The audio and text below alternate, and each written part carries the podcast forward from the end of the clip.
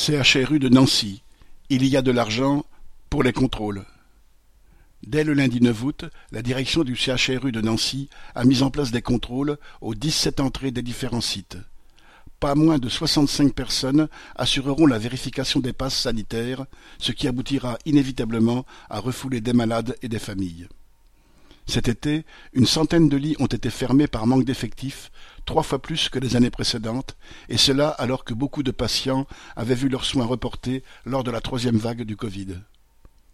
Selon une estimation de la Fédération hospitalière de France, les contrôles des passes sanitaires coûteront 60 millions d'euros par mois à l'ensemble des hôpitaux.